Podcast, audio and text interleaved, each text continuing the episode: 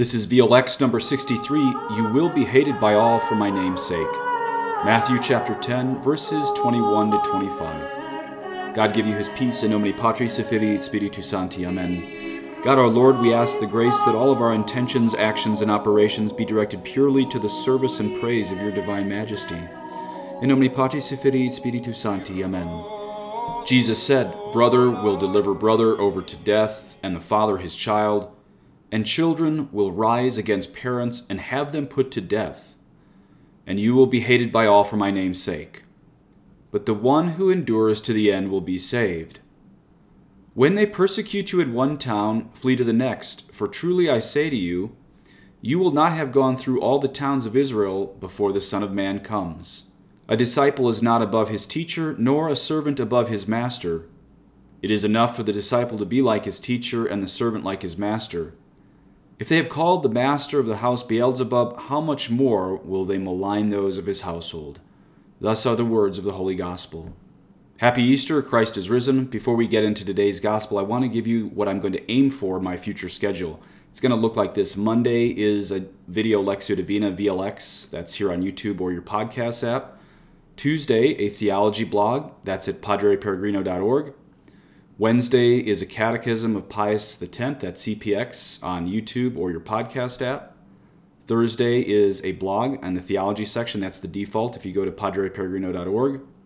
Now, Friday, I'm going to add a new video, if I have time, every Friday called Theology and Current Events. That stands for TCE.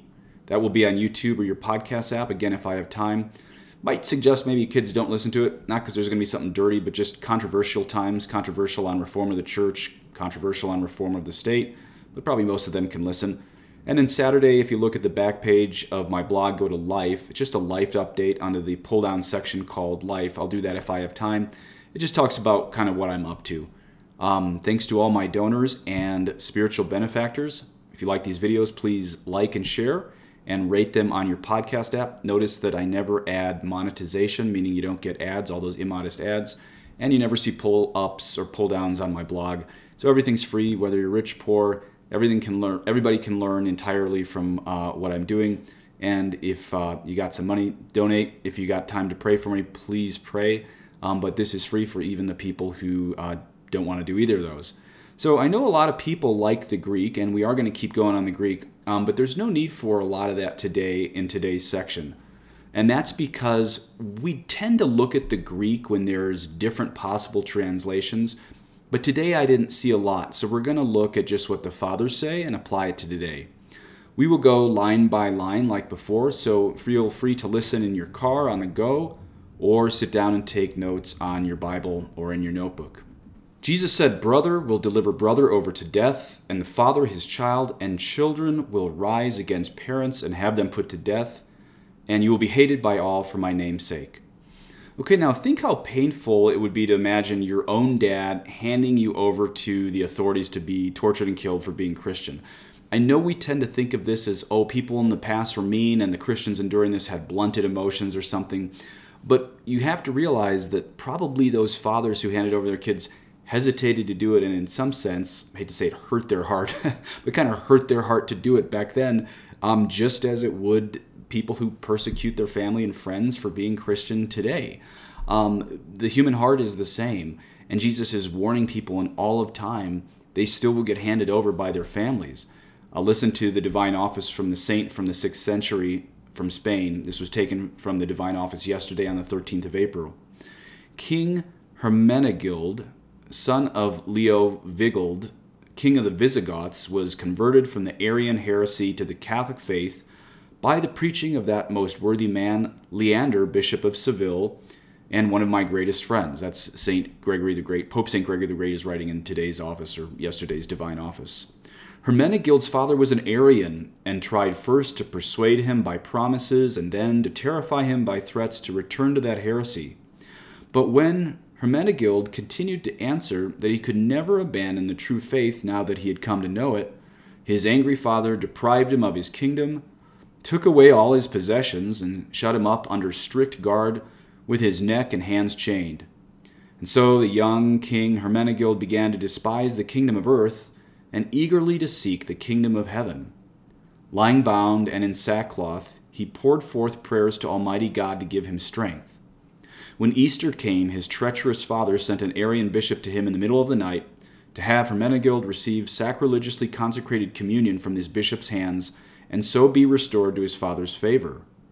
But as a man devoted to God, he gave the Arian bishop the rebuke he deserved and refused his treacherous offer with fitting indignation. When the bishop returned, Hermenegild's Arian father was enraged and at once sent his servants, who killed this staunch confessor of God where he lay imprisoned. That was the 6th century Spanish saint, King Hermenegild, who was a martyr. Now, I add to that account if we really think that the heresy of modernism is as bad as Arianism, then we could imagine even today, say, a modernist Catholic father being infuriated at his traditional Catholic son being such an extremist or a rigorist or whatever. The only difference is nowadays uh, humans kill shot is more by ignoring people, icing them out, um, more than murdering them, at least in the West. Um, but we do have to realize, especially this past year, how many good people in the West, here in the Western Hemisphere and Europe, had fallouts with their families. And we have to realize how painful this is, but how Christ predicted that Father would hand over Son to death. Um, it's really happening today. And it actually includes this literally. If you look at how many people are converting from Islam to Christianity today, thanks be to God, there have been more Muslim converts to Christianity the past 50 years than any time since the 7th century, at least according to Father Zachariah Botros, the Egyptian Coptic priest, and or those who follow him. So it's still happening. What we hear today in today's gospel, it's still happening to traditional Catholics in the West and Muslim converts to Christianity in the Middle East and many, many Christians in China in the Far East. It's fulfilling this line brother will deliver brother over to death, and the father his child and children will rise against parents and have them put to death, and you will be hated by all for my name's sake. Some, no, all. You'll be hated by all for my name's sake. Doesn't mean every person on the planet, but it does mean quite a bit. Father Lapide talks about how all in certain circumstances in the Bible doesn't mean literally 100%, but it does mean there's quite a few people who are going to hate you if you're doing this thing right. If you're doing Christianity right, there's going to be a lot of people who hate you. And again, as I said last time, that doesn't mean you want to be obnoxious, but just living in the truth becomes a conviction to other people's hearts and consciences. And if they've already tried to suffocate their own con- conscience, they're going to also want to suffocate you because you are the symbol of what was speaking the truth in their heart. We have to remember this everybody's conscience was made in God's image and likeness. We often get so afraid as Catholics today that what we say is just our opinion that we happen to hold to. But we have to remember everyone's heart, very, very deep inside, is telling them the fullness of the truth on all of the issues of the state, on all of the issues of the church, on all the issues of the gospel. Everyone's heart deep inside, unless they've fully shipwreck their conscience, like St. Paul says, unless they fully shipwreck their conscience, people don't like to hear the truth, not because they have a different opinion, but because deep down inside they know it's true. Okay, the next line. But the one who endures to the end will be saved. I'm surprised how many good Catholics I talk to who just can't go on. I don't mean that in an exaggerated way. I mean, many people feel like they really can't go on with the spiritual attack in their lives. Lockdown, confusion in their families, confusion in the church, confusion in the states. And I understand that. It, it almost feels like Sauron's darkness has completely enveloped Middle Earth for some of us. Well, we have to remember Christ talks to us as a coach today, like I said last time, and he reminds us that taking a, a few hits on a field doesn't end the game. I'm not saying those hits aren't real because I feel like giving up a lot to myself, but I will never commit suicide because I remember today's line, but the one who endures to the end will be saved. You see, Christ decides when he pulls us off the field, so he must be giving us the strength to keep going despite all the spiritual attack. You know, St. Robert Bellarmine talks about how the first Christians would have to face so much physical attack, the last Christians would have to face spiritual attack. And he actually says that would be worse to hold the faith at the end because of the spiritual attack. I have to wonder are we in those days? St. Louis de Montfort described the final saints. He said they're attached to nothing, surprised at nothing. They will shower down the rain of God's word and of eternal life. They will thunder against sin. They will storm against the world. They will be true apostles of the latter times to whom the Lord of hosts will give eloquence and strength to work wonders and carry off glorious spoils from his enemies.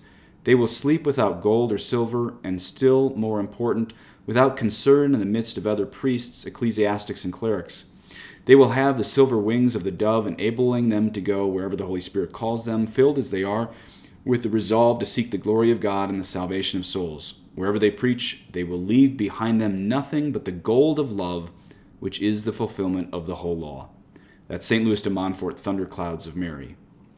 Now, another thing I want to share with you that I find extremely encouraging this is from the Church Fathers.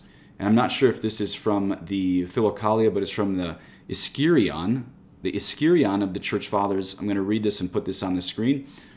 Those of you who are just listening on the podcast, I'll read it verbatim, of course. The Holy Fathers were making predictions about the last generation. They mean the last generation of Christians.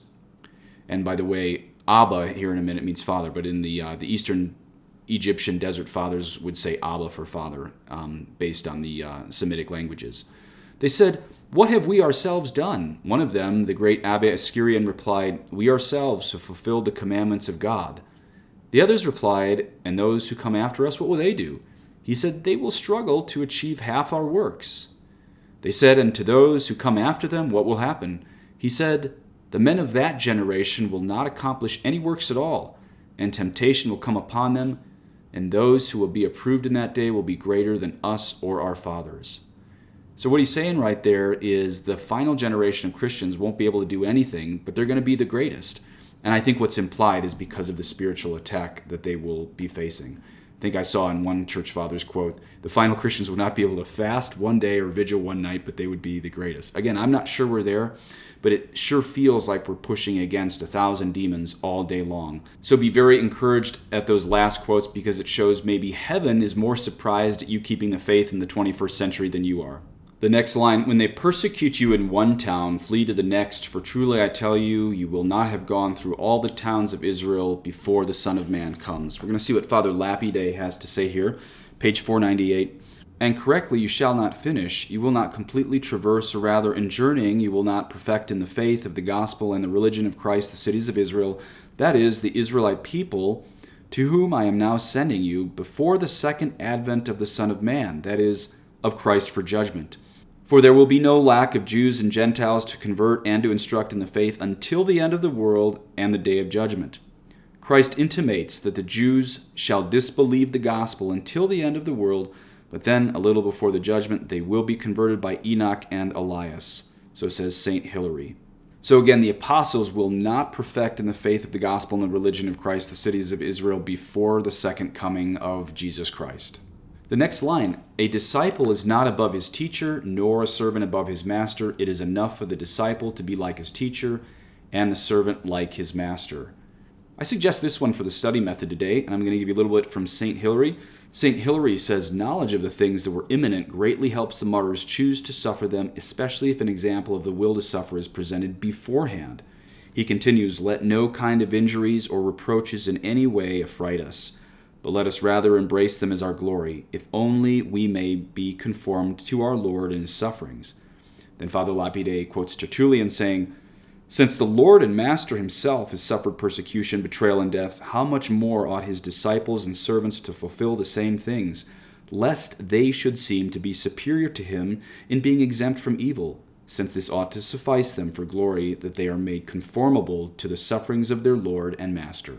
And the last line of today's gospel it is enough for the disciple to be like his teacher and the servant like his master. If they have called the master of the house Beelzebub, how much more will they malign those of his household? Now, Beelzebub is just another name for Satan, so a very horrible insult. Now, when I hear that line from our Lord, I think of our Lord on the way to Calvary before the women of Jerusalem in Luke's gospel. And right there, Jesus says to them, Daughters of Jerusalem, do not weep for me, but weep for yourselves and for your children. For behold, the days are coming when they will say, Blessed are the barren, and the wombs that never bore, and the breasts that never nursed. Then they will begin to say to the mountains, Fall on us, and to the hills, Cover us. For if they do these things when the wood is green, what will happen when it is dry?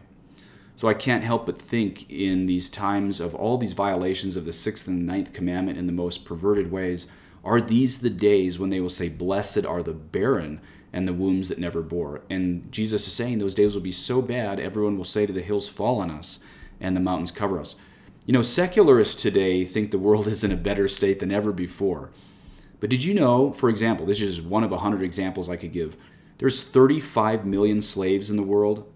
There are more slaves now than ever in the history of humanity.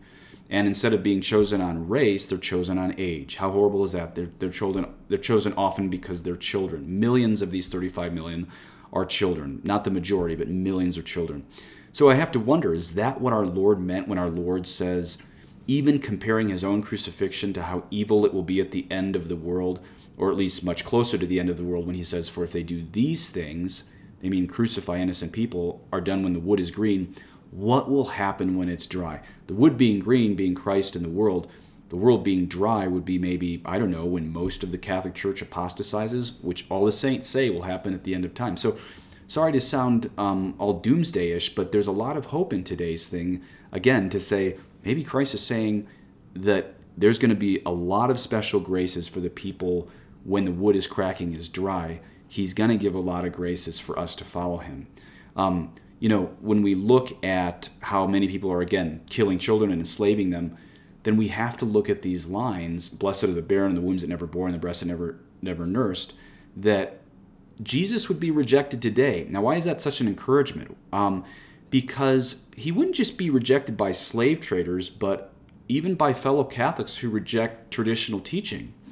You know, because if the popular leaders of Jesus' time called Jesus that horrible name of Beelzebub, which again is another name for Satan, then I don't think a traditional Catholic is going to be called any less in the 21st century. Now, I'm not saying any of us are like Jesus, I'm not saying that, but I am saying Christ warned us how bad it would get and how if he himself would be called Beelzebub by the religious leaders, we should get used to such outrageous insults for just teaching the truth and then not be surprised if these insults come from fellow Catholics.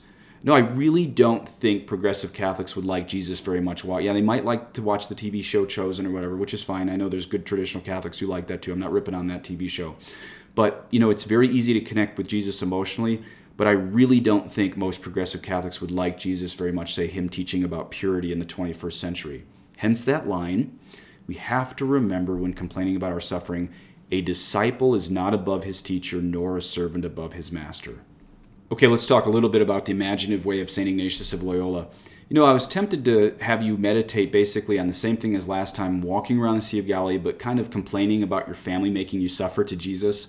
And then I, sw- I switched this up a little bit because I want to talk about what friendship for St. Ignatius of Loyola was. Really, the question is what does friendship mean to a soldier? You know, St. Ignatius of Loyola was a converted soldier, but he maintained this sense of spiritual warfare for Christ's kingdom as he founded the Jesuits, the Society of Jesus in the 16th century.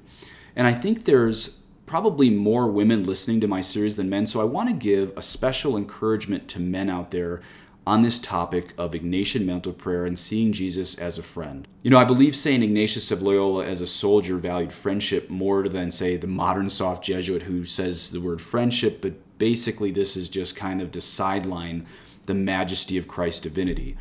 But for Ignatius, who always called Christ his majesty, you have to realize what friendship meant to him against the backdrop of Christ's majesty especially remembering Ignatius had very much broken all the Ten Commandments in horrible ways before his conversion.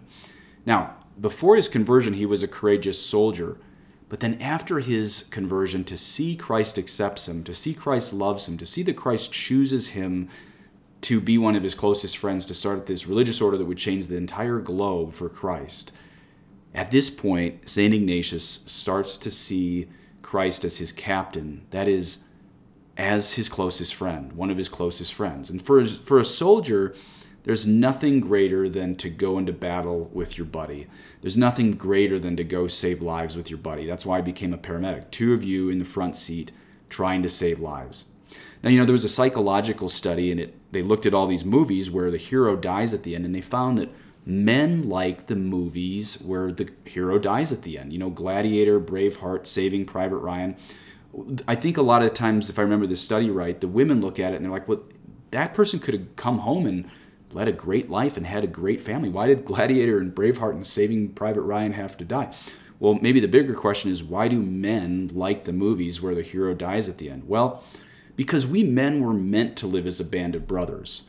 I guess there's movies where women die at the end, like Thelma and Louise, who uh, well, just kidding, ladies. But really, women frequently in history they do give their lives in childbirth for children, which is certainly no less heroic than dying on the battlefield. In fact, I would probably say it's more heroic than dying on the battlefield. But men, besides having a desire for their families, they also have a desire to be with guys on the same mission as themselves, even if it means they die. And that's what I think a lot of women don't get about uh, these movies, Gladiator, Braveheart, why so many men wanted to join the Jesuits. It's not that they don't see the heroism, because many women have given their lives for their families, but why in the world would men want to give their lives not only for their families, but a band of buddies? It's not to escape from their families, it's because how, it's how we were wired. And this is why Christ was able to band around him and these apostles, because he gave them such a mission and such an adventure. Um, and this is why today this goes sideways and how many grown men play video games at night. But it also shows why this goes the right way. For example, like Exodus 90, or even those whiskey and cigar nights when men come together to talk about how to be better husbands and fathers, um, or even Christian hunting trips. A buddy was just telling me about that. So when St. Ignatius of Loyola repeatedly comes back to talking about Jesus as his friend, this is not something light. It's not like sitting down with Jesus and looking him in the eyes with coffee and just complaining to him. It's about joining a great mission for souls together. When St. Ignatius calls Christ friend, it is as a soldier who wants to die for his captain. And really, living in shock and awe that his captain, after this many sins in Ignatius's life, would want to spend time with a sinner like him, would want to have him found this great religious order. You see, Ignatius was a seasoned warrior, but he, as I said before, he lived a bad life before he was injured. Then he has this huge conversion when, when he's injured. And so I want you to see that word friend not as shallow in this series, but really how deep as Ignatius sees it, that Jesus has this mission to win the whole world to Christ. And this is central to what Christ is as almost coach in explaining this to his apostles. And the apostles hearing today's gospel are excited, not saddened, that they will get to suffer for the kingdom. It, this is the friendship of pilgrimage. This is the friendship of mission. This is the friendship of glory. So, for the imaginative way of prayer, I suggest you do walk around the Sea of Galilee again with Christ our Lord and speak of today's gospel, perhaps even rejection or persecution from your family that you've already received. But in that, tell Christ how much you want to be his friend and how much you want to walk this pilgrimage of your life with him at your side, and that this should be at all times, no matter what comes, and that you're going to be there Beg for his continued friendship and companionship in all the crazy things happening in the world. See Christ our Lord as your spiritual Navy SEAL at your side, or Army Ranger, or Green Beret, or Delta, or Trupe Elite if you're from Brazil watching this. But remember, you're not out to kill humans, you're out to save humans from demons. And this is not done by physical weapons, as St. Ignatius of Loyola found, but at very high levels of faith and hope and charity. So as you walk around the Sea of Galilee today, ask Jesus if he really sees you as his friend. And if not, what you can do to become his friend better. I don't mean Pelagianism, I don't mean earning his love, but sometimes there are some things we have to tweak to get on God's side. We don't want God on our side, we want to get on God's side. And so ask our Lord not what he can do to increase his loyalty to you, but what you can do to increase your loyalty to him. Ask this in confidence and humility and especially ask for an increase in faith and hope and charity. And please say an Our Father for me that I may practice what I preach. Et benedictio Dei omnipotentis Patris et Filii et Spiritus Sancti, descendet super vos et mane et semper. Amen.